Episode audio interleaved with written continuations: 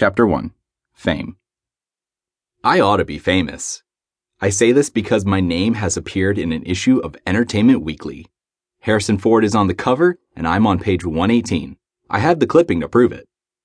Never mind that not one of my many friends who eagerly devour the magazine each week even noticed my mention, and that I only found out about it when one of the guys at the gym said, Someone with the same name as yours is in the new Entertainment Weekly. Isn't that weird?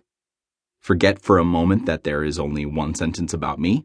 Ignore the fact that the only reason I'm in there at all is because I put Alec Baldwin's name in the title of one of my books and someone thought it would be amusing to point that out. These things are not important. What's important is that I am in Entertainment Weekly right there in the same paragraph as Al Franken. I think that entitles me to something.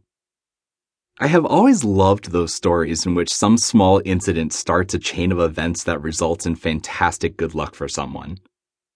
You know, like when you hear an actor talking about how only six months ago he was living in squalor and licking the stains off his couch because he couldn't afford food. But then some director happened to catch a commercial he made for shaving cream and decided to cast him in the biggest movie of the summer, launching him into superstardom. Or when some television mogul on a cross country flight needs something to pass the time and reads a really great novel by this writer he's never heard of, but whose book he picked up because it was the first thing he saw at the newsstand and liked it so much, he calls the writer to see if maybe he'd like to try writing a sitcom, ending the writer's worry about paying rent. These are very nice stories.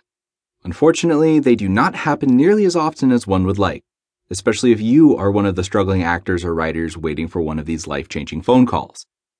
It is all well and good to believe that just when you are on the brink of running out of money and becoming homeless, the manuscript you sent out a year ago and forgot about will be bought for a million dollars by someone who just plucked it up from the pile on his desk. In my experience, however, what is more likely to happen is that while you're waiting for the phone call that will change your life, your agent will send you an email informing you that she has just returned from a meeting at which it was decided that no one likes you and you should die. Still, I tried to remain optimistic.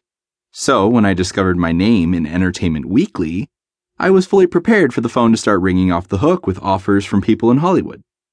I didn't know what kind of offers exactly, but I had ideas. I thought surely they would find the title of my book so hysterical that they would beg me to turn my talents to the screen, big or small, I didn't care which one. After all, I'd always been told that agents and executives scanned the pages of such magazines looking for previously unknown talents to exploit.